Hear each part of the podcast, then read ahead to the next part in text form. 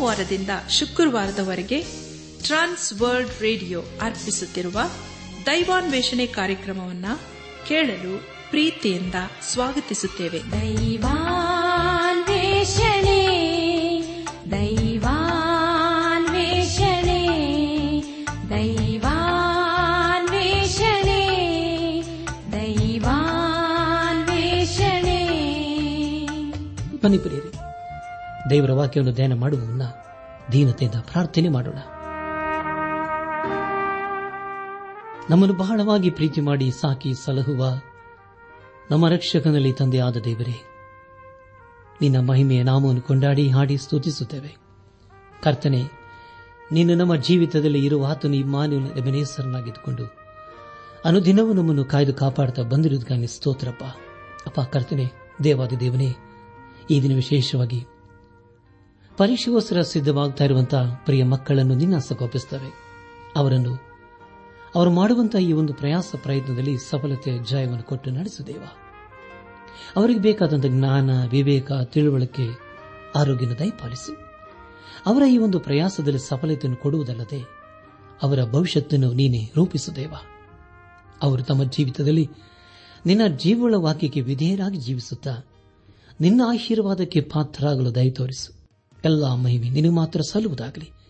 ನಮ್ಮ ಪ್ರಾರ್ಥನೆ ಸ್ತೋತ್ರಗಳನ್ನು, ನಮ್ಮ ಒಡೆಯನು, ನಮ್ಮ ರಕ್ಷಕನು, ಲೋಕ ವಿಮೋಚಕನೂ ಆದ ಯೇಸು ಕ್ರಿಸ್ತನ ದಿವ್ಯ ನಾಮದಲ್ಲಿ ಸಮರ್ಪಿಸಿಕೊಳ್ಳುತ್ತೇವೆ ತಂದೆಯೇ. ಶಿಲುಬೆಯನ್ನು ಹೊತ್ತ ಮನುಜ, ಕಲ್ವಾರಿ ಶಿಲುಬೇಲಿ ಸುರಿಸಿದ ರಕ್ತ ನದಿಯಂತೆಯೇ ಹರಿಯುತ್ತಿದೆ.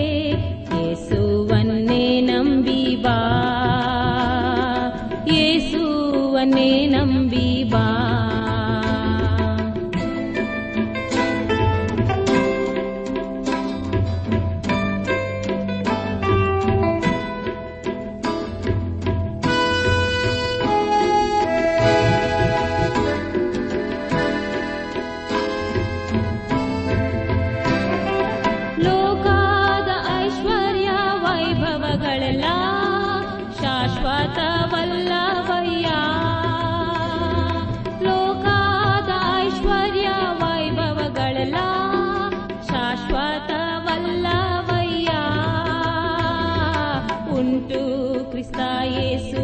ಯೇಸುವಲ್ಲಿ ನಿತ್ಯ ಜೀವ ನಂಬಿ ನಿನಿಗಲೇ ಬಾ. ಉಂಟು ಕ್ರಿಸ್ತಾಯೇಸುವಲ್ಲಿ ನಿತ್ಯ ಜೀವ ನಂಬಿ ನಿನೀಗಲೇ ಬಾ. ಶಿಲುಬೆಯನ್ನು ಹೊತ್ತ ಮನುಜ, ಕಲ್ವಾರಿ ಶಿಲುಬೇಲಿ ಸುರಿಸಿದ ರಕ್ತ ನದಿಯಂತೆಯೇ ಹರಿಯುತ್ತಿದೆ. ಆತ್ಮಿಕ ಸಹೋದರ ಸಹೋದರಿಯರೇ, ದೇವರ ವಾಕ್ಯವನ್ನು ಧ್ಯಾನ ಮಾಡುವ ಮುನ್ನ ನಿಮ್ಮ ಸತ್ಯವೇದ ಪೆನ್ನು ಪುಸ್ತಕದೊಂದಿಗೆ ಸಿದ್ಧರಾಗಿದ್ದರಲ್ಲವೇ? ಹಾಗಾದರೆ ಪ್ರಿಯರೇ, ಬನ್ನಿರಿ. ದೇವರ ವಾಕ್ಯದ ಕಡೆಗೆ ನಮ್ಮ ಗಮನವನ್ನು ಹಾರಿಸೋಣ. ಖಂಡಿತವಾಗಿ ದೇವರು ತನ್ನ ಜೀವವುಳ ವಾಕ್ಯಗಳ ಮೂಲಕ ನಮ್ಮನ್ನು ಆಶೀರ್ವಿಸುತ್ತಾ ಬಂದಿದ್ದಾನೆ. ಕಳೆದ ಕಾರ್ಯಕ್ರಮದಲ್ಲಿ ನಾವು ಜ್ಞಾನೋಕ್ತಿಗಳ ಪುಸ್ತಕದ ಇಪ್ಪತ್ತೊಂದನೇ ಅಧ್ಯಾಯ, ಇಪ್ಪತ್ಮೂರನೇ ವಚನದಿಂದ ಇಪ್ಪತ್ತೆರಡನೇ ಅಧ್ಯಾಯದ ಇಪ್ಪತ್ತೊಂಬತ್ತನೇ ವಚನಗಳನ್ನು ಧ್ಯಾನ ಮಾಡಿಕೊಂಡು ಅದರ ಮೂಲಕ ನಮ್ಮ ನಿಜ ಜೀವಿತಕ್ಕೆ ಬೇಕಾದ ಅನೇಕ ಆತ್ಮೀಕ ಪಾಠಗಳನ್ನು ಕಲಿತುಕೊಂಡು ಅನೇಕ ರೀತಿಯಲ್ಲಿ ಆಶೀರ್ವಿಸಲ್ಪಟ್ಟಿದ್ದೇವೆ ದೇವರಿಗೆ ಮಹಿಮೆಯುಂಟಾಗಲಿ. ಧ್ಯಾನ ಮಾಡಿದಂಥ ವಿಷಯಗಳನ್ನು ಈಗ ನೆನಪು ಮಾಡಿಕೊಂಡು ಮುಂದಿನ ವೇದ ಭಾಗಕ್ಕೆ ಸಾಗೋಣ. ತನ್ನ ಬಾಯನ್ನು, ನಾಲಿಗೆಯನ್ನು ಕಾಯುವನು ತೊಂದರೆಗಳಿಂದ ರಕ್ಷಿಸಿಕೊಳ್ಳುವನು ಎಂಬುದಾಗಿಯೂ ಸತ್ಯವಂತನು ತನ್ನ ನಡತೆಯನ್ನು ಸರಿಪಡಿಸಿಕೊಳ್ಳುತ್ತಿರುವನು, ಯಾವ ಜ್ಞಾನವು, ಯಾವ ವಿವೇಕವು, ಯಾವ ಆಲೋಚನೆಯೂ ಯಹೋವನೆದುರಿಗೆ ನಿಲ್ಲುವುದಿಲ್ಲ. ಅಶ್ವಬಲವು ಯುದ್ಧ ದಿನಕ್ಕಾಗಿ ಸನ್ನದ್ಧವಾಗಿದ್ದರೂ ಜಯವು ಯಹೋವನಿಂದಲ ಎಂಬುದಾಗಿಯೂ, ಬಹುಧನಕ್ಕಿಂತಲೂ ಒಳ್ಳೆ ಹೆಸರು ಉತ್ತಮ, ಬೆಳ್ಳಿ ಬಂಗಾರಕ್ಕಿಂತಲೂ ಸತ್ಕೀರ್ತಿಯು ಅಮೂಲ್ಯ ನಡೆಯಬೇಕಾದ ಮಾರ್ಗಕ್ಕೆ ತಕ್ಕಂತೆ ಹುಡುಗನನ್ನು ಶಿಕ್ಷಿಸು ಮುಪ್ಪಿನಲ್ಲಿಯೂ ಓರೆಯಾಗನು. ಹಾಗೂ ಕಿವಿಗೊಟ್ಟು, ಜ್ಞಾನಿಗಳ ಮಾತುಗಳನ್ನು ಕೇಳು. ನನ್ನ ಜ್ಞಾನ ಬೋಧನೆಗೆ ಮನಸ್ಸಿಡು. ನೀನು ಆ ಮಾತುಗಳನ್ನು ಅಂತರಂಗದಲ್ಲಿ ಕಾಪಾಡುತ್ತಾ, ತುಟಿಗಳಲ್ಲಿ ಸಿದ್ಧಪಡಿಸಿಕೊಂಡಿದ್ದರೆ ಎಷ್ಟೋ ರಮ್ಯ ಎಂಬ ವಿಷಯಗಳ ಕುರಿತು ನಾವು ಧ್ಯಾನ ಮಾಡಿಕೊಂಡೆವು. ಧ್ಯಾನ ಮಾಡಿದಂತ ಎಲ್ಲ ಹಂತಗಳಲ್ಲಿ ದೇವಾದಿ ದೇವನೇ ನಮ್ಮ ನಡೆಸಿದನು. ದೇವರಿಗೆ ಮಹಿಮೆಯುಂಟಾಗಲಿ. ಇಂದು ನಾವು ಜ್ಞಾನೋತಿಗಳ ಪುಸ್ತಕದ ಇಪ್ಪತ್ಮೂರನೇ ಅಧ್ಯಾಯ ಒಂದರಿಂದ ಮೂವತ್ತೈದನೇ ವಚನಗಳನ್ನು ಧ್ಯಾನ ಮಾಡಿಕೊಳ್ಳೋಣ. ಪ್ರಿಯ ದೇವಜನರೇ, ಈ ವಚನಗಳಲ್ಲಿ ಬರೆಯಲ್ಪಟ್ಟಿರುವಂತಹ ಮುಖ್ಯ ವಿಷಯಗಳು ದುಡ್ಡಿನಾಸೆಯಿಂದ ದುಡಿಬೇಡ, ಸ್ವಬುದ್ಧಿಯನ್ನೇ ಆಶ್ರಯಿಸಬೇಡ. ನಿನ್ನ ದೃಷ್ಟಿಯು ಧನದ ಮೇಲೆ ಎರಗುತ್ತದೋ, ಧನವು ಅಷ್ಟರೊಳಗೆ ಮಾಯವಾಗುವುದು ಎಂಬುದಾಗಿಯೂ ಉಪದೇಶವನ್ನು ಮನಸ್ಸಿಗೆ ತಂದುಕೋ. ತಿಳುವಳಿಕೆಯ ಮಾತುಗಳಿಗೆ ಕಿವಿಗೊಡು. ಹೌದು, ನಿನ್ನ ತುಟಿಗಳು ನೀತಿಯನ್ನಾಡಿದರೆ ನನ್ನ ಅಂತರಾತ್ಮವು ಹಿಗ್ಗುವುದು. ಪಾಪಿಗಳನ್ನು ನೋಡಿ ಹೊಟ್ಟೆಕಿಚ್ಚು ಬಡಬೇಡ ಯಹೋವನಲ್ಲಿ ದಿನವೆಲ್ಲ ಭಯಭಕ್ತಿಯುಳ್ಳವನಾಗಿರು. ಒಂದು ಕಾಲವುಂಟು. ನಿನ್ನ ನಿರೀಕ್ಷೆಯು ನಿರರ್ಥಕವಾಗದು. ಕಂದ ಕೇಳು. ಜ್ಞಾನವಂತನಾಗಿರು. ನಿನ್ನ ಮನಸ್ಸನ್ನು ಜ್ಞಾನ ಮಾರ್ಗದಲ್ಲಿ ಮುಂದೆ ನಡೆಸು. ಧರ್ಮಿಯ ತಂದೆಯು ಅತಿ ಸಂತೋಷ ಪಡುವನು ಜ್ಞಾನಿಯನ್ನು ಹೆತ್ತುವನು ಅವನಲ್ಲಿ ಆನಂದಿಸುವನು. ನಿನ್ನ ತಂದೆ ತಾಯಿಗಳು ಉಲ್ಲಾಸಗೊಳ್ಳಲಿ. ನಿನ್ನನ್ನು ಹೆತ್ತವಳು ಆನಂದ ಪಡಲಿ ಕಂದ. ನನ್ನ ಕಡೆಗೆ ಮನಸ್ಸು ಕೊಡು. ನಿನ್ನ ಕಣ್ಣುಗಳು ನನ್ನ ಮಾರ್ಗಗಳಲ್ಲಿ ಆನಂದಿಸಲಿ ಎಂಬುದಾಗಿ. ಪ್ರಿಯ ದೇವಜನರೇ, ಮುಂದೆ ನಾವು ಧ್ಯಾನ ಮಾಡುವಂತಹ ಎಲ್ಲ ಹಂತಗಳಲ್ಲಿ ದೇವರನ್ನು ಆಚರಿಸಿಕೊಂಡು ಮುಂದೆ ಮುಂದೆ ಸಾಗೋಣ. ಅನೇಕ ಯವನಸ್ಥರೀಗ ಹೆಚ್ಚಿನ ವ್ಯಾಸಂಗಕ್ಕಾಗಿ ಶಾಲೆಗೆ ಹೋಗಿದ್ದಾರೆ. ಅಲ್ಲಿ ಅವರು ಅನೇಕ ವಿಷಯಗಳ ಕುರಿತು ಕಲಿತುಕೊಳ್ಳುತ್ತಿದ್ದಾರೆ. ನಾನು ತಿಂಗಳ ಪುಸ್ತಕ ಇಪ್ಪತ್ಮೂರನೇ ಅಧ್ಯಾಯ ಪ್ರಾರಂಭದ ಮೂರು ವಚನಗಳಲ್ಲಿ ಹೀಗೆ ಓದುತ್ತೇವೆ. ನೀನು ಅಧಿಪತಿಯ ಸಂಗಡ ಊಟಕ್ಕೆ ಕೂತಿರುವಾಗ ಯಾರ ಸನ್ನಿಧಾನದಲ್ಲಿದ್ದೇನೆಂಬುದನ್ನು ಮರೆಯದಿರು. ನೀನು ಹೊಟ್ಟೆ ಬಾಕನಾಗಿದ್ದರೆ ಕಂಠಕ್ಕೆ ಕತ್ತಿ ಹಾಕಿಕೋ. ಅವನ ರುಚಿ ಪದಾರ್ಥಗಳನ್ನು ಬಯಸಬೇಡ. ಅದು ಮೋಸದ ಆಹಾರವೇ ಸರಿ ಎಂಬುದಾಗಿ. ನನ್ನ ಆತ್ಮಿಕ ಸಹೋದರ ಸಹೋದರಿಯರೇ, ಬೇರೆಯವರು ಆತಿಥ್ಯಕ್ಕೋಸ್ಕರ ನಮ್ಮನ್ನು ಊಟಕ್ಕೆ ಕರೆದಿರುವಾಗ ದೇವರು ನಿಷಿದ್ಧ ಮಾಡಿದ ಮಾಂಸವನ್ನು ತಿನ್ನುವುದರಲ್ಲಿ ನಾವು ಎಚ್ಚರಿಕೆಯಿಂದ ಇರಬೇಕು. ದೇಹಕ್ಕೆ ಸರಿ ಹೋಗುವುದನ್ನು ಮಾತ್ರ ನಾವು ತಿನ್ನಬೇಕು. ಇಪ್ಪತ್ಮೂರನೇ ಅಧ್ಯಾಯ ನಾಲ್ಕು ಮತ್ತು ಐದನೇ ವಚನಗಳನ್ನು ಓದುವಾಗ ದುಡ್ಡಿನ ಆಸೆಯಿಂದ ದುಡಿಯಬೇಡ. ಸ್ವಬುದ್ಧಿಯನ್ನೇ ಆಶ್ರಯಿಸಬೇಡ. ನಿನ್ನ ದೃಷ್ಟಿಯು ಧನದ ಮೇಲೆ ಎರಗುತ್ತದೋ, ಧನವು ಅಷ್ಟರೊಳಗೆ ಮಾಯವಾಗುವುದು. ಆಕಾಶದ ಕಡೆಗೆ ಹಾರುವ ಹದ್ದಿನಂತೆ ಅದು ರೆಕ್ಕೆಗಳನ್ನು ಕಟ್ಟಿಕೊಂಡಿದೆ ಎಂಬುದಾಗಿ. ನನ್ನ ಆತ್ಮಿಕ ಸಹೋದರ ಸಹೋದರಿಯರೇ, ದೇವರ ವಾಕ್ಯವು ಹೇಳುವುದೇನೆಂದರೆ ಐಶ್ವರ್ಯವನ್ನು ಹೊಂದಿಕೊಳ್ಳಬಾರದು ಎಂಬುದಾಗಿ ಅಲ್ಲ. ಅದಕ್ಕಾಗಿ ಪ್ರಯಾಸ ಪಡುವುದು ಕೆಟ್ಟದ್ದಲ್ಲ. ಆದರೆ ನಮ್ಮ ಜೀವನದ ಗುರಿ ಅದೇ ಆಗಿರಬಾರದು. ಅದೇ ನಮ್ಮ ಜೀವಿತದ ಮುಖ್ಯ ಧ್ಯೇಯವಾಗಿರಬಾರದು. ಆದರೆ ಅದನ್ನು ಹೊಂದಿಕೊಳ್ಳಲು ಬೇಡವಾದದೆಲ್ಲವನ್ನೂ ಅನೇಕರು ಮಾಡುತ್ತಾರೆ. ದೇವರ ಮಕ್ಕಳು ಅನಿಸಿಕೊಂಡವರು ಹಾಗೆ ಮಾಡಬಾರದು. ಹೌದು ಪ್ರಿಯರೇ ದುಡ್ಡಿನ ಆಸೆಯಿಂದ ದುಡಿಯಬಾರದು, ಹಾಗೂ ಸ್ವಬುದ್ಧಿಯನ್ನೇ ಆಶ್ರಯಿಸಿಕೊಳ್ಳಬಾರದು. ನಮ್ಮ ದೃಷ್ಟಿಯು ಧನದ ಮೇಲೆ ಎರಗುತ್ತದೋ, ಧನವು ಅಷ್ಟರೊಳಗೆ ಮಾಯವಾಗುವುದೆಂಬುದಾಗಿ ದೇವರ ವಾಕ್ಯವು ತಿಳಿಸಿಕೊಡುತ್ತದೆ.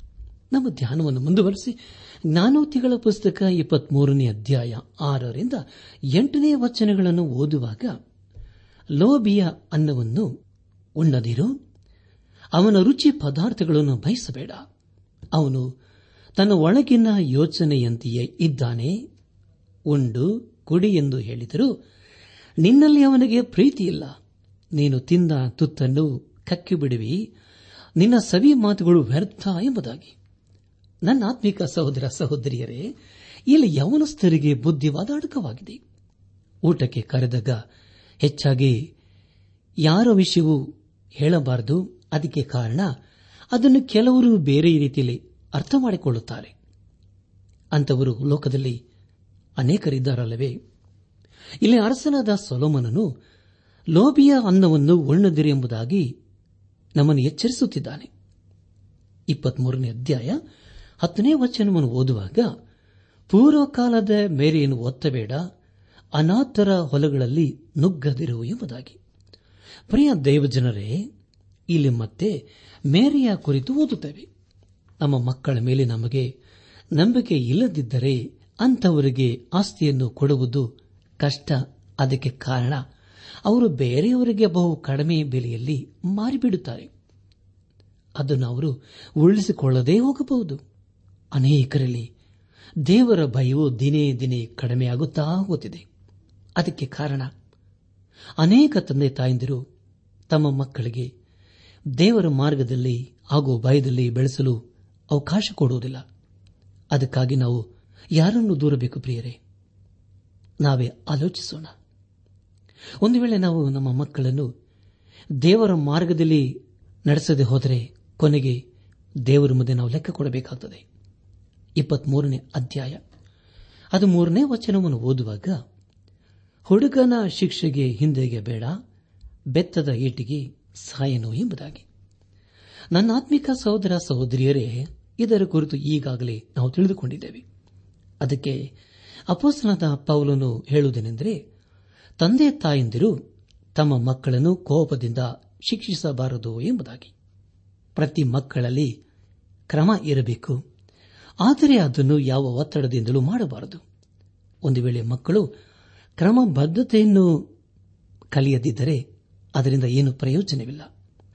ಅಪಸನದ ಪೌಲನು ಎಫೆ ಸಭೆಗೆ ಬರೆದಂತ ಪತ್ರಿಕೆ ಆರನೇ ಅಧ್ಯಾಯ ನಾಲ್ಕನೇ ವಚನಗಳಲ್ಲಿ ಹೀಗೆ ಬರೆಯುತ್ತಾನೆ, ತಂದೆಗಳೇ, ನಿಮ್ಮ ಮಕ್ಕಳಿಗೆ ಕೋಪವನ್ನೆಬ್ಬಿಸದೆ ಕರ್ತನಿಗೆ ಮೆಚ್ಚುಗೆಯಾಗಿರುವ ಬಾಲ ಶಿಕ್ಷೆಯೆಂದು ಬಾಲೋಪದೇಶವನ್ನು ಮಾಡುತ್ತಾ ಅವರನ್ನು ಸಾಕಿ ಸಲಹಿರಿ ಎಂಬುದಾಗಿ.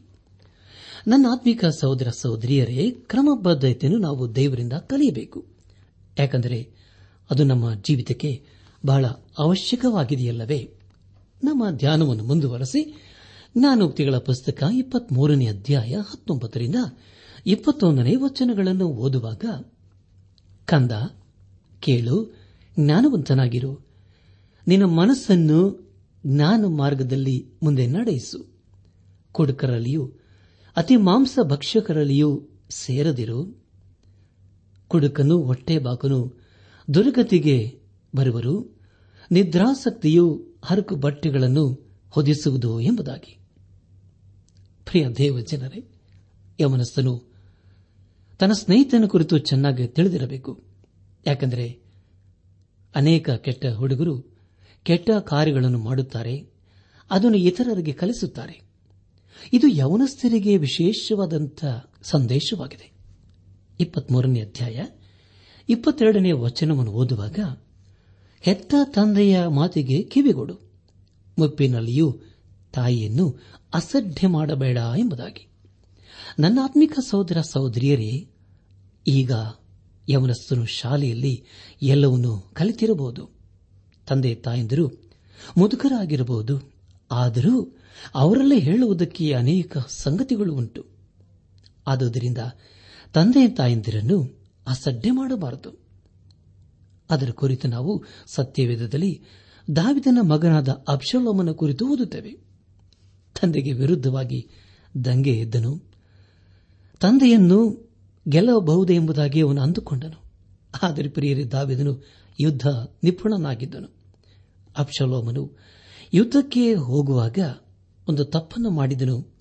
ಅದಕ್ಕೆ ತಕ್ಕುದಾದ ಪ್ರತಿಫಲವನ್ನು ಹೊಂದಿಕೊಂಡನು. ಅವನು ಯರೋಸಲೇಮನ್ನು ಬಿಟ್ಟು ಯುದ್ಧಕ್ಕೆ ಹೋಗಬಾರದಿತ್ತು. ಅದೇ ಅವನು ಮಾಡಿದಂಥ ಮಹಾ ಅಪರಾಧವಾಗಿತ್ತು. ಅದೇ ಅವನನ್ನು ಹಾಳು ಮಾಡಿತ್ತು. ನಮ್ಮ ಧ್ಯಾನವನ್ನು ಮುಂದುವರೆಸಿ ಜ್ಞಾನೋಕ್ತಿಗಳ ಪುಸ್ತಕ ಇಪ್ಪತ್ಮೂರನೇ ಅಧ್ಯಾಯ ಇಪ್ಪತ್ತ ಮೂರನೇ ವಚನವನ್ನು ಓದುವಾಗ, ಸತ್ಯವನ್ನು ಎಂದರೆ ಜ್ಞಾನ, ಸುಶಿಕ್ಷೆ, ವಿವೇಕಗಳನ್ನು ಕೊಂಡುಕೋ, ಮಾರಿಬಿಡಬೇಡ ಎಂಬುದಾಗಿ. ಪ್ರಿಯ ದೇವಜನರೇ ಹಣದಿಂದ ಜ್ಞಾನವನ್ನು ಕೊಂಡುಕೊಳ್ಳಲು ಸಾಧ್ಯವಿಲ್ಲ. ಅದು ಬೆಲೆ ಇಲ್ಲದೆಯೇ ಸಿಕ್ಕುತ್ತದೆ. ಸತ್ಯವಿದಲ್ಲಿ ಏಷ ಪ್ರವಾದನಿ ಗ್ರಂಥ, ಐವತ್ತೈದನೇ ಅಧ್ಯಾಯ. ಪ್ರಾರಂಭದ ಮೂರು ವಚನಗಳಲ್ಲಿ ಹೀಗೆ ಓದುತ್ತೇವೆ. ಎಲೈ, ಬಾಯಾರಿದ್ದ ಸಕಲ ಜನರೇ, ನೀರಿನ ಬಳಿಗೆ ಬನ್ನಿರಿ, ಹಣವಿಲ್ಲದವನು ಸಹ ಬರಲಿ.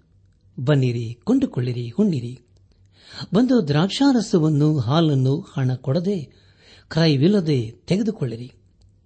ಆಹಾರವಲ್ಲದಕ್ಕೆ ಹಣವನ್ನು ಏಕೆ ವ್ರಯ ಮಾಡುತ್ತೀರಿ? ತೃಪ್ತಿಗೊಳಿಸದ ಪದಾರ್ಥಕ್ಕೆ ನಿಮ್ಮ ದುಡಿತವನ್ನು ವೆಚ್ಚ ಮಾಡುವುದಕ್ಕೆ ಕಿವಿಗೊಟ್ಟು, ನನ್ನ ಮಾತನ್ನು ಕೇಳಿರಿ. ಒಳ್ಳೆಯದನ್ನೇ ಉಂಡು, ಮೃಷ್ಠಾನದಲ್ಲಿ ಆನಂದ ಪಡಿರಿ ಕಿವಿಯನ್ನು ಇತ್ತ ತಿರುಗಿಸಿರಿ. ನನ್ನ ಬಳಿಗೆ ಬನ್ನಿರಿ. ಆಲಿಸಿದರೆ ಬದುಕಿ ಬಾಳುವಿರಿ. ದಾವಿದನಿಗೆ ಖಂಡಿತವಾಗಿ ವಾಗ್ದಾನ ಮಾಡಿದ ಕೃಪಾ ವರಗಳನ್ನು ನಿಮಗೆ ಕೊಡುತ್ತೇನೆಂಬ ಶಾಶ್ವತವಾದ ಒಡಂಬಡಿಕೆಯನ್ನು ನಿಮ್ಮೊಂದಿಗೆ ಮಾಡಿಕೊಳ್ಳುವೆನು ಎಂಬುದಾಗಿ. ಪ್ರಿಯ ದೇವಜನರೇ ಇದಿಷ್ಟು ಶ್ರೇಷ್ಠವಾದಂಥ ವಾಗ್ದಾನವಲ್ಲವೇ? ದೇವರ ಮಕ್ಕಳಿಗೆ ಯೇಸು ಕ್ರಿಸ್ತನೇ ಸಮಸ್ತವೂ ಆಗಿದ್ದಾನೆ ಆತನೇ ಸತ್ಯವೂ ಜ್ಞಾನವೂ ಜೀವವೂ ಆಗಿದ್ದಾನೆ ಒಂದು ದಿನ ಅತಿ ಬುದ್ಧಿವಂತನು ಹಾಗೂ ಪರಿಸಾನ್ ಎಂಬುದಾಗಿ ಕರೆಸಿಕೊಂಡಂತಹ ಸೌಲನು ತನ್ನ ಜೀವಿತದಲ್ಲಿ ಯೇಸುಕ್ರಿಸ್ತನನ್ನು ಕಂಡುಕೊಂಡು ಅಪ್ಪಸ್ತನದ ಪೌಲನಾದನು. ಅವನು ಕೊರಿಂತ ಸಭೆಗೆ ಬರೆದಂತಹ ಮೊದಲಿನ ಪತ್ರಿಕೆ ಒಂದನೇ ಅಧ್ಯಾಯ ಮೂವತ್ತು ಮತ್ತು ಮೂವತ್ತೊಂದನೇ ವಚನಗಳಲ್ಲಿ ಹೀಗೆ ಬರೆಯುತ್ತಾನೆ, ನೀವು ಕ್ರಿಸ್ತ ಯೇಸುವಿನಲ್ಲಿರುವುದು ಆತನಿಂದಲೇ. ಕ್ರಿಸ್ತ ಯೇಸು ನಮಗೆ ದೇವರ ಕಡೆಯಿಂದ ಜ್ಞಾನವು, ನೀತಿ ಶುದ್ದೀಕರಣ ವಿಮೋಚನೆಗಳಿಗೆ ಕಾರಣನೂ ಆತನು. ಹೆಚ್ಚಳ ಪಡುವವನು ಕರ್ತನಲ್ಲಿಯೇ ಹೆಚ್ಚಳ ಪಡಲಿ ಎಂಬ ದೈವೋಕ್ತಿ ನೆರವೇರುವುದಕ್ಕೆ ಇದರಿಂದ ಮಾರ್ಗವಾಯಿತು ಎಂಬುದಾಗಿ. ನನ್ನ ಆತ್ಮಿಕ ಸಹೋದರ ಸಹೋದರಿಯರೇ, ಇದು ಎಂಥ ಅದ್ಭುತವಾದಂಥ ಹೇಳಿಕೆಯಲ್ಲವೇ ನಮ್ಮ ಧ್ಯಾನವನ್ನು ಮುಂದುವರೆಸಿ. ಜ್ಞಾನೋತಿಗಳ ಪುಸ್ತಕ ಇಪ್ಪತ್ಮೂರನೇ ಅಧ್ಯಾಯ ಇಪ್ಪತ್ತಾರನೇ ವಚನವನ್ನು ಓದುವಾಗ, ಕಂದ, ನನ್ನ ಕಡೆಗೆ ಮನಸ್ಸು ಕೊಡು. ನಿನ್ನ ಕಣ್ಣುಗಳು ನನ್ನ ಮಾರ್ಗಗಳಲ್ಲಿ ಆನಂದಿಸಲಿ ಎಂಬುದಾಗಿ. ಪ್ರಿಯ ದೇವಜನರೇ, ಕೆಟ್ಟ ಹೃದಯವಂತರನ್ನು ದೇವರು ಇಷ್ಟಪಡುವುದಿಲ್ಲವೆಂದು ಯಾರಾದರೂ ಹೇಳಬಹುದು ಅದು ಸರಿಯೇ. ಆದರೆ ಪ್ರಿಯರೇ, ದೇವರಂಥವರನ್ನು ಉಪಯೋಗಿಸುವುದಿಲ್ಲ. ಆದರೆ ಅದೇ ದೇವರು ಒಂದು ವೇಳೆ, ನನ್ನ ಮಗನೇ, ನನ್ನ ಮಗಳೇ, ನಿನ್ನ ಹೃದಯವನ್ನು ನನಗೆ ಕೊಡಿ ಎಂಬುದಾಗಿ ಕೇಳಬಹುದು. ಆತನು ರಕ್ಷಿಸಲ್ಪಡದಂತ ವ್ಯಕ್ತಿಯನ್ನು ಕೇಳುವುದಿಲ್ಲ. ಆದರೆ ಪ್ರಿಯರೇ, ನಮ್ಮೊಬ್ಬೊಬ್ಬರನ್ನು ಆತನು ಕೇಳುವನಾಗಿದ್ದಾನೆ ಆತನು ತನ್ನ ಮಗನ ಮತ್ತು ಮಗಳ ಕುರಿತು ಹೇಳುವನಾಗಿದ್ದಾನೆ ಯಾಕೆಂದರೆ ಪ್ರಿಯರೇ, ಆತನು ನಮ್ಮನ್ನು ಪ್ರೀತಿ ಮಾಡುತ್ತಾನೆ. ಆತನು ಯಾರಿಗೆ ಕೇಳುತ್ತಾನೆಂದರೆ ಯಾರಿಗೆ ಆತನು ಹೊಸ ಹೃದಯವನ್ನು, ಹೊಸ ಜೀವಿತವನ್ನು ಕೊಟ್ಟಿದ್ದಾನೋ ಅಂಥವರನ್ನು ಆತನು ಕೇಳುತ್ತಾನೆ. ಆತನು ಮತ್ತೂ ಹೇಳುವುದೇನೆಂದರೆ, ನಾನು ನಿನ್ನಲ್ಲಿ ಬರಬೇಕು ನೀನು ನನಗಾಗಿ ಸಮರ್ಪಿಸಿಕೊಳ್ಳಬೇಕು. ನೀನು ನನ್ನನ್ನು ಪ್ರೀತಿ ಮಾಡುವುದಾದರೆ ನನ್ನ ಆಜ್ಞೆಗಳನ್ನು ಕೈಕೊಂಡು ನಡೆಯುತ್ತೀ ಎಂಬುದಾಗಿ. ಪ್ರಿಯ ದೇವಜನರೇ, ಒಂದು ವೇಳೆ ನಾವು ಯೇಸು ಕ್ರಿಸ್ತನ ಮೂಲಕ ಬಿಡುಗಡೆಯನ್ನು ಹೊಂದಿಕೊಂಡಿದ್ದರೆ ಈ ರೀತಿಯಾಗಿ ಹಾಡುತ್ತೇವೆ. ಹೇಗೆಂದರೆ, ಯೇಸುವೆ, ನನ್ನ ಬರಿದಾದ ಹೃದಯವನ್ನು ನಿನಗೆ ಒಪ್ಪಿಸಿಕೊಡುತ್ತೇನೆ. ನೀನು ಬಿಟ್ಟು ಬೇರೆ ಯಾರೂ ನನಗೆ ಬೇಡ. ನನ್ನ ಪ್ರೀತಿಯನ್ನು ಸ್ವೀಕರಿಸು. ಯೇಸುವೆ, ನನ್ನ ಜೀವಿತವನ್ನೇ ನಿನ್ನ ಪಾದಕ್ಕೆ ಸಮರ್ಪಿಸಿಕೊಡುತ್ತೇನೆ. ನಿನ್ನ ಬಿಟ್ಟು ಯಾರನ್ನೂ ಪ್ರೀತಿ ಮಾಡಲಾರೆನು?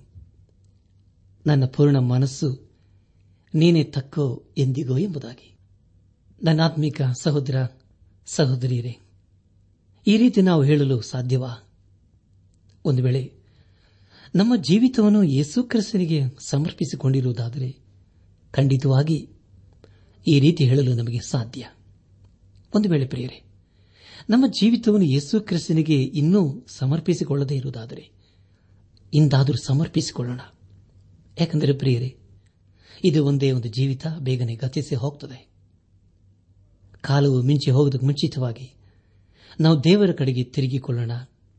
ನಮ್ಮ ಜೀವಿತವನ್ನು ಯೇಸು ಕ್ರಿಸ್ತನಿಗೆ ಸಮರ್ಪಿಸಿಕೊಳ್ಳೋಣ ಹಾಗೂ ಆತನ ಮಾರ್ಗದಲ್ಲಿ ಜೀವಿಸೋಣ. ಹಾಗೆ ಮಾಡುವುದಾದರೆ ಖಂಡಿತವಾಗಿ ದೇವರಿಗೆ ಮಹಿಮೆಯಾಗುತ್ತದೆ ಅದರ ಮೂಲಕ ದೇವರು ನಮ್ಮನ್ನು ಆಶೀರ್ವದಿಸುತ್ತಾನೆ. ದೇವರಿಗೆ ಮಹಿಮೆಯುಂಟಾಗಲಿ. ನಮ್ಮ ಧ್ಯಾನವನ್ನು ಮುಂದುವರೆಸಿ ಜ್ಞಾನೋಕ್ತಿಗಳ ಪುಸ್ತಕ ಇಪ್ಪತ್ಮೂರನೇ ಅಧ್ಯಾಯ. ಇಪ್ಪತ್ತೇಳನೇ ವಚನವನ್ನು ಓದುವಾಗ ಸುವಳಿಯು ಆಳವಾದ ಹಳ್ಳ ಜಾರಸ್ತ್ರೀಯು ಇಕ್ಕಟ್ಟಾದ ಗುಂಡಿ ಎಂಬುದಾಗಿ. ನನ್ನ ಆತ್ಮಿಕ ಸಹೋದರ ಸಹೋದರಿಯರೇ, ನಾವು ದೇವರ ವಾಕ್ಯವನ್ನು ಕೇಳಿಸಿಕೊಂಡು ನಮ್ಮ ಜೀವಿತವನ್ನು ಸರಿಪಡಿಸಿಕೊಳ್ಳಬೇಕು. ಯಾಕಂದರೆ ಪ್ರಿಯರೇ, ನಮ್ಮಲ್ಲಿ ಅನೇಕ ಬಲಹೀನತೆಗಳುಂಟು.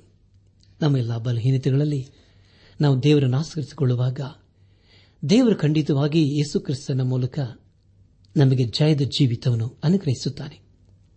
ಸತ್ಯಯುಗದಲ್ಲಿ ಕೀರ್ತನೆಗಳು ನೂರ ಹತ್ತೊಂಬತ್ತು. ಹನ್ನೊಂದನೇ ವಚನದಲ್ಲಿ ಹೀಗೆ ಓದುತ್ತೇವೆ. ನನ್ನ ಪೂರ್ಣ ಮನಸ್ಸಿನಿಂದ ನಿನ್ನನ್ನು ಹುಡುಕುತ್ತೇನೆ. ನಿನ್ನ ಆಜ್ಞೆಗಳಿಗೆ ತಪ್ಪಿ ಹೋಗದಂತೆ ನನ್ನನ್ನು ಕಾಯಿ. ನಿನಗೆ ವಿರೋಧವಾಗಿ ಪಾಪ ಮಾಡದಂತೆ ನಿನ್ನ ನುಡಿಗಳನ್ನು ನನ್ನ ಹೃದಯದಲ್ಲಿ ಇಟ್ಟುಕೊಂಡಿದ್ದೇನೆ ಎಂಬುದಾಗಿ.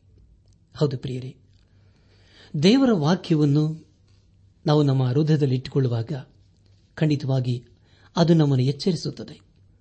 ನನ್ನ ಆತ್ಮಿಕ ಸಹೋದರ ಸಹೋದರಿಯರೇ, ಒಂದು ವೇಳೆ ನಾವು ಇನ್ನೂ ಪಾಪದಲ್ಲಿಯೇ ಇರುವುದಾದರೆ, ಹಿಂದೆ ನಾವು ಯೇಸು ಕ್ರಿಸ್ತನ ಕಡೆಗೆ ತಿರುಗಿಕೊಳ್ಳೋಣ. ಖಂಡಿತವಾಗಿ ಆತು ನಮ್ಮನ್ನು ಕ್ಷಮಿಸುತ್ತಾನೆ. ನಮಗೆ ಹೊಸ ಜೀವಿತವನ್ನು ಅನುಗ್ರಹಿಸುತ್ತಾನೆ. ನಾನು ತಿಂಗಳ ಪುಸ್ತಕ ಇಪ್ಪತ್ಮೂರನೇ ಅಧ್ಯಾಯ ಇಪ್ಪತ್ತೆಂಟನೇ ವಚನವನ್ನು ಓದುವಾಗ, ಹೌದು, ಕಳ್ಳನಂತೆ ಹೊಂಚ ಹಾಕುತ್ತಾಳೆ, ಜನರಲ್ಲಿ ದ್ರೋಹಿಗಳನ್ನು ಹೆಚ್ಚಿಸುತ್ತಾಳೆ ಎಂಬುದಾಗಿ. ನನ್ನ ಆತ್ಮಿಕ ಸಹೋದರ ಸಹೋದರಿಯರೇ ಇದರ ಕುರಿತು ನಾವು ಸತ್ಯವಿಧದಲ್ಲಿ ಇಬ್ಬರ ಕುರಿತು ಓದುತ್ತೇವೆ. ಆದಿಕಾಂಡ ಪುಸ್ತಕದಲ್ಲಿ ಯಹೂದನ ಕುರಿತು ನಾವು ಓದಿಕೊಂಡಿದ್ದೇವಲ್ಲವೇ? ಅವನು ಒಂದು ದಿನ ಒಬ್ಬ ವೇಷೆಯ ಹತ್ತಿರ ಹೋಗುತ್ತಾನೆ. ಅದೇ ರೀತಿಯಲ್ಲಿ ಮತ್ತೊಬ್ಬನು ಸಂಸನನು ಒಂದು ವೇಳೆ, ಇಂದು ಸಂಸನನು ಇದ್ದಿದೆಯಾದರೆ ವೇಷೆಯ ಸಹವಾಸವು ಎಂತಹ ಭಯಂಕರವಾದಂತಹ ಸಹವಾಸ ಎಂಬುದಾಗಿ ಹೇಳುತ್ತಿದ್ದನು. ಆಕೆಯು ಕಳ್ಳನಂತೆ ಹೊಂಚು ಹಾಕುತ್ತಾಳೆ. ಜನರಲ್ಲಿ ದ್ರೋಹಿಗಳನ್ನು ಹೆಚ್ಚಿಸುತ್ತಾಳೆ ಎಂಬುದಾಗಿ ದೇವರ ವಾಕ್ಯವು ನಮ್ಮನ್ನು ಎಚ್ಚರಿಸುತ್ತದೆ. ನಾನು ತಿಂಗಳ ಪುಸ್ತಕ ಇಪ್ಪತ್ಮೂರನೇ ಅಧ್ಯಾಯ ಇಪ್ಪತ್ತೊಂಬತ್ತು ಮತ್ತು ಮೂವತ್ತನೇ ವಚನಗಳನ್ನು ಓದುವಾಗ, ಅಯ್ಯಯ್ಯೋ ಅನ್ನುವವರು ಯಾರು? ಅಕಟ ಎಂದು ಕೂಗಿಕೊಳ್ಳುವರು ಯಾರು? ಯಾರು ಜಗಳವಾಡುತ್ತಾರೆ? ಯಾರು ಗೋಳಾಡುತ್ತಾರೆ? ಯಾರು ಸುಮ್ಮ ಸುಮ್ಮನೆ ಗಾಯಪಡುತ್ತಾರೆ? ಕೆಂಪೇರದ ಕಣ್ಣುಳ್ಳವರು ಯಾರು? ಮಿಶ್ರ ಮದ್ಯಪಾನಾರಸಕ್ತರಾಗಿ ದ್ರಾಕ್ಷಾರಸವನ್ನು ಕುಡಿಯುತ್ತಾ ಕಾಲಹರಣ ಮಾಡುವವರೇ ಎಂಬುದಾಗಿ. ನನ್ನ ಆತ್ಮಿಕ ಸಹೋದರ ಸಹೋದರಿಯರೇ, ಇಲ್ಲಿ ಮತ್ತೆ ದೇವರ ವಾಕ್ಯವು ಮದ್ಯಪಾನದ ಕುರಿತು ನಮ್ಮನ್ನು ಎಚ್ಚರಿಸುತ್ತದೆ. ಸತ್ಯವೇಧದಲ್ಲಿ ಅನೇಕ ಕಡೆ ಮದ್ಯಪಾನ ಹಾಗೂ ವೇಶ್ಯ ಸ್ತ್ರೀಯರ ಕುರಿತು ಎಚ್ಚರದಿಂದಿರಬೇಕೆಂಬುದಾಗಿ ತಿಳಿಸಿಕೊಡುತ್ತದೆ ಯಾಕೆಂದರೆ ಪ್ರಿಯರೇ, ಜ್ಞಾನೋಕ್ತಿಗಳ ಪುಸ್ತಕ ಇಪ್ಪತ್ಮೂರನೇ ಅಧ್ಯಾಯ ಮೂವತ್ತೆರಡರಿಂದ ಮೂವತ್ತೈದನೇ ವಚನಗಳಲ್ಲಿ ಹೀಗೆ ಓದುತ್ತೇವೆ. ಆಮೇಲೆ ಹಾವಿನಂತೆ ಕಚ್ಚುತ್ತದೆ. ಹೌದು, ನಾಗದ ಹಾಗೆ ಕಡಿಯುತ್ತದೆ. ನಿನ್ನ ಕಣ್ಣು ಇಲ್ಲದನ್ನೇ ಕಾಣುವುದು, ಮನಸ್ಸು ವಿಪರೀತಗಳನ್ನು ಹೊರಪಡಿಸುವುದು. ನಿನ್ನ ಸಮುದ್ರದ ನಡುವೆಯಾಗಲಿ, ಹಡಗಿನ ಕಂಬದ ತುದಿಯಾಗಲಿ, ಮಲಗಿರುವನಂತೆ ಇರುವೆ. ಜನರು ನನ್ನನ್ನು ಹೊಡೆದರೂ ನೋವಾಗಲಿಲ್ಲ. ಬಡಿದರೂ ತಿಳಿಯಲಿಲ್ಲ. ಯಾವಾಗ ಎಚ್ಚೆತ್ತೇನೋ ಪುನಃ ಅದನ್ನೇ ಹುಡುಕೇನು ಎಂದುಕೊಳ್ಳುವಿ ಎಂಬುದಾಗಿ. ನನ್ನ ಆತ್ಮಿಕ ಸಹೋದರ ಸಹೋದರಿಯರೇ, ಇದು ಎಂಥ ಭಯಂಕರವಾದಂಥ ಸ್ಥಿತಿಯಲ್ಲವೇ.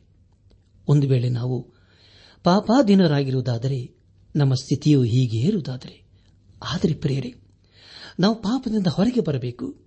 ಅದು ನಮ್ಮಿಂದ ಸಾಧ್ಯವಿಲ್ಲ. ನಮ್ಮ ಜೀವಿತದಲ್ಲಿ ಯೇಸು ಕ್ರಿಸ್ತನನ್ನು ನಮ್ಮ ಹೃದಯಗಳಲ್ಲಿ ಅಂಗೀಕರಿಸಿಕೊಳ್ಳುವಾಗ ಪಾಪದ ಮೇಲೆ ಜಯವನ್ನು ಸಾಧಿಸುತ್ತವೆ. ಯಾಕೆಂದರೆ ಪ್ರಿಯರ, ಯೇಸು ಕ್ರಿಸ್ತನು ಪಾಪವನ್ನು, ಮರಣವನ್ನು ಗೆದ್ದಿದ್ದಾನೆ. ಅದೇ ಯೇಸು ಕ್ರಿಸ್ತನು ನಮ್ಮನ್ನು ಸಹ ನಡೆಸುವನಾಗಿದ್ದಾನೆ ಈ ಸಂದೇಶವನ್ನು ಆಲಿಸುತ್ತಿರುವ ನನ್ನ ಆತ್ಮೀಕ ಸಹೋದರ ಸಹೋದರಿಯರೇ, ಆಲಿಸಿದ ವಾಕ್ಯದ ಬೆಳಕಿನಲ್ಲಿ ನಮ್ಮ ಜೀವಿತವನ್ನು ಪರೀಕ್ಷಿಸಿಕೊಂಡು ತದ್ದಿ ಸರಿಪಡಿಸಿಕೊಂಡು ನಾವು ಎಲ್ಲಿ ಬಿದ್ದು ಹೋಗಿದ್ದೇವೆ? ಯಾವ ವಿಷಯದಲ್ಲಿ ನಾವು ಸೋತು ಹೋಗಿದ್ದೇವೆ? ಯಾವ ವಿಷಯದಲ್ಲಿ ನಾವು ದೇವರನ್ನು ಅವಮಾನಪಡಿಸುತ್ತಾ ಇದ್ದೇವೆ? ಹಾಗೂ ಯಾವ ವಿಷಯದಲ್ಲಿ ನಾವು ಗಂಭೀರವಾಗಿ ನಾವು ಸೋತು ಹೋಗಿದ್ದೇವೆ ಎಂಬುದಾಗಿ ನಾವು ಗ್ರಹಿಸಿಕೊಂಡವರಾಗಿ ಹಿಂದೆ ನಾವು ಯೇಸು ಕ್ರಿಸ್ತನ ಬಳಿಗೆ ಬರುವುದಾದರೆ ಖಂಡಿತವಾಗಿ ಯೇಸು ಕ್ರಿಸ್ತನು ನಮ್ಮ ಪಾಪ ಅಪರಾಧ ದೋಷಗಳನ್ನು ಮನ್ನಿಸಿ, ತನ್ನ ಪರಿಶುದ್ಧ ರಕ್ತದಿಂದ ನಮ್ಮನ್ನು ಶುದ್ಧೀಕರಿಸಿ ನಮಗೆ ಹೊಸ ಜೀವಿತವನ್ನು ಅನುಗ್ರಹಿಸುತ್ತಾನೆ. ಹಾಗಾದರೆ ಪ್ರಿಯರೇ, ನಾವು ಯೇಸು ಕ್ರಿಸ್ತನ ಬಳಿಗೆ ಹಿಂದೆ ಯಾಕೆ ಬರಬಾರದು? ಲೋಕನ್ನು ಹಿಂಬಾಲಿಸುವುದರಿಂದ ಏನು ಪ್ರಯೋಜನವಿಲ್ಲ. ಅದು ಕೊನೆಗೆ ನಮ್ಮನ್ನು ನರಕಕ್ಕೆ ಪಾತ್ರನಾಗಿ ಮಾಡುತ್ತದೆ. ಆದರೆ ನಾವು ಯೇಸು ಕ್ರಿಸ್ತನನ್ನು ಹಿಂಬಾಲಿಸುವುದಾದರೆ ಖಂಡಿತವಾಗಿ ನಿತ್ಯ ಜೀವಕ್ಕೆ ಬಾಧ್ಯಸ್ಥರಾಗ್ತೇವೆ.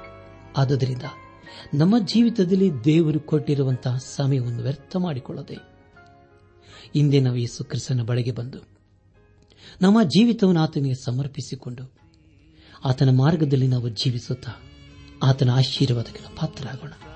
ಹಾಗಾಗುವಂತೆ ತಂದೆಯಾದ ದೇವರು ಯೇಸು ಕ್ರಿಸ್ತನ ಮೂಲಕ ನಮ್ಮೆಲ್ಲರನ್ನು ಆಶೀರ್ವದಿಸಿ ನಡೆಸಿ.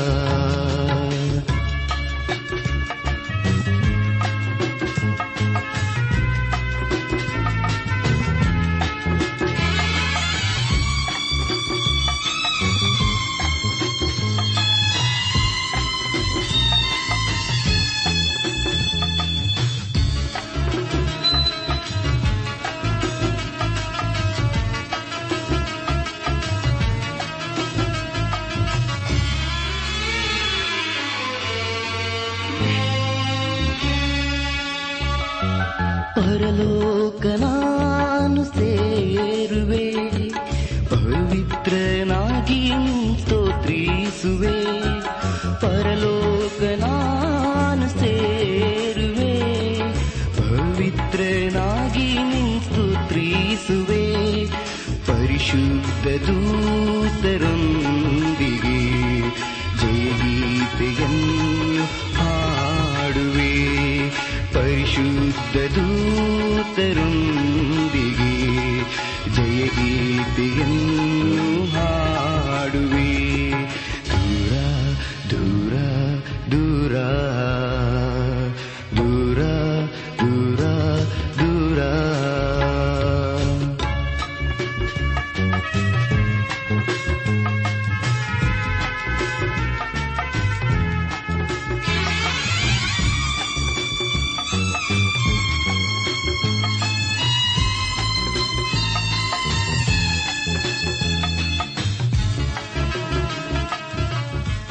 ನನಾತ್ಮಿಕ ಸಹೋದರ ಸಹೋದರಿಯರೇ, ಇಂದು ದೇವರು ನಮಗೆ ಕೊಡುವ ವಾಗ್ದಾನ, ಸೇನಾಧೀಶ್ವರನಾದ ಯಹೋವನು ನಮ್ಮ ಸಂಗಡ ಇದ್ದಾನೆ. ಕೀರ್ತನೆ ನಲವತ್ತಾರು ಏಳು.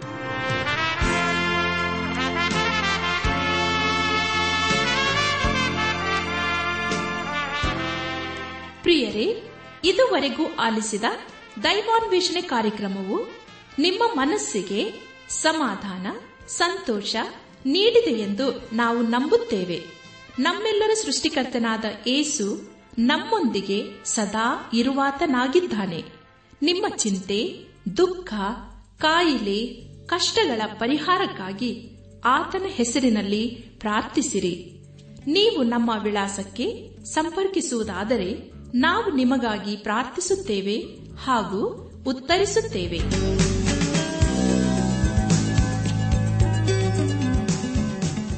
ನಮ್ಮ ವಿಳಾಸ ದೈವಾನ್ ವೇಷಣೆ ಟ್ರಾನ್ಸ್ ವರ್ಲ್ಡ್ ರೇಡಿಯೋ, ಇಂಡಿಯಾ, ಟಪಾಲು ಪೆಟ್ಟಿಗೆ ನಾಲ್ಕು ಮೂರು ಎರಡು ಸೊನ್ನೆ, ಬೆಂಗಳೂರು ನಲವತ್ಮೂರು. ದೈವಾನ್ ವೇಷಣೆ Trans World Radio, India, post box four three two zero, Bangalore forty three. ದೂರವಾಣಿ ಸಂಖ್ಯೆ ಒಂಬತ್ತು ಎಂಟು ನಾಲ್ಕು ಐದು ಆರು, ಒಂದು ಆರು, ನಾಲ್ಕು ಒಂದು ಎರಡು. ನಮ್ಮ ಇಮೇಲ್ ವಿಳಾಸ Kannada TTB at radio eight eight two dot com ನಮಸ್ಕಾರ ಪ್ರಿಯರೇ.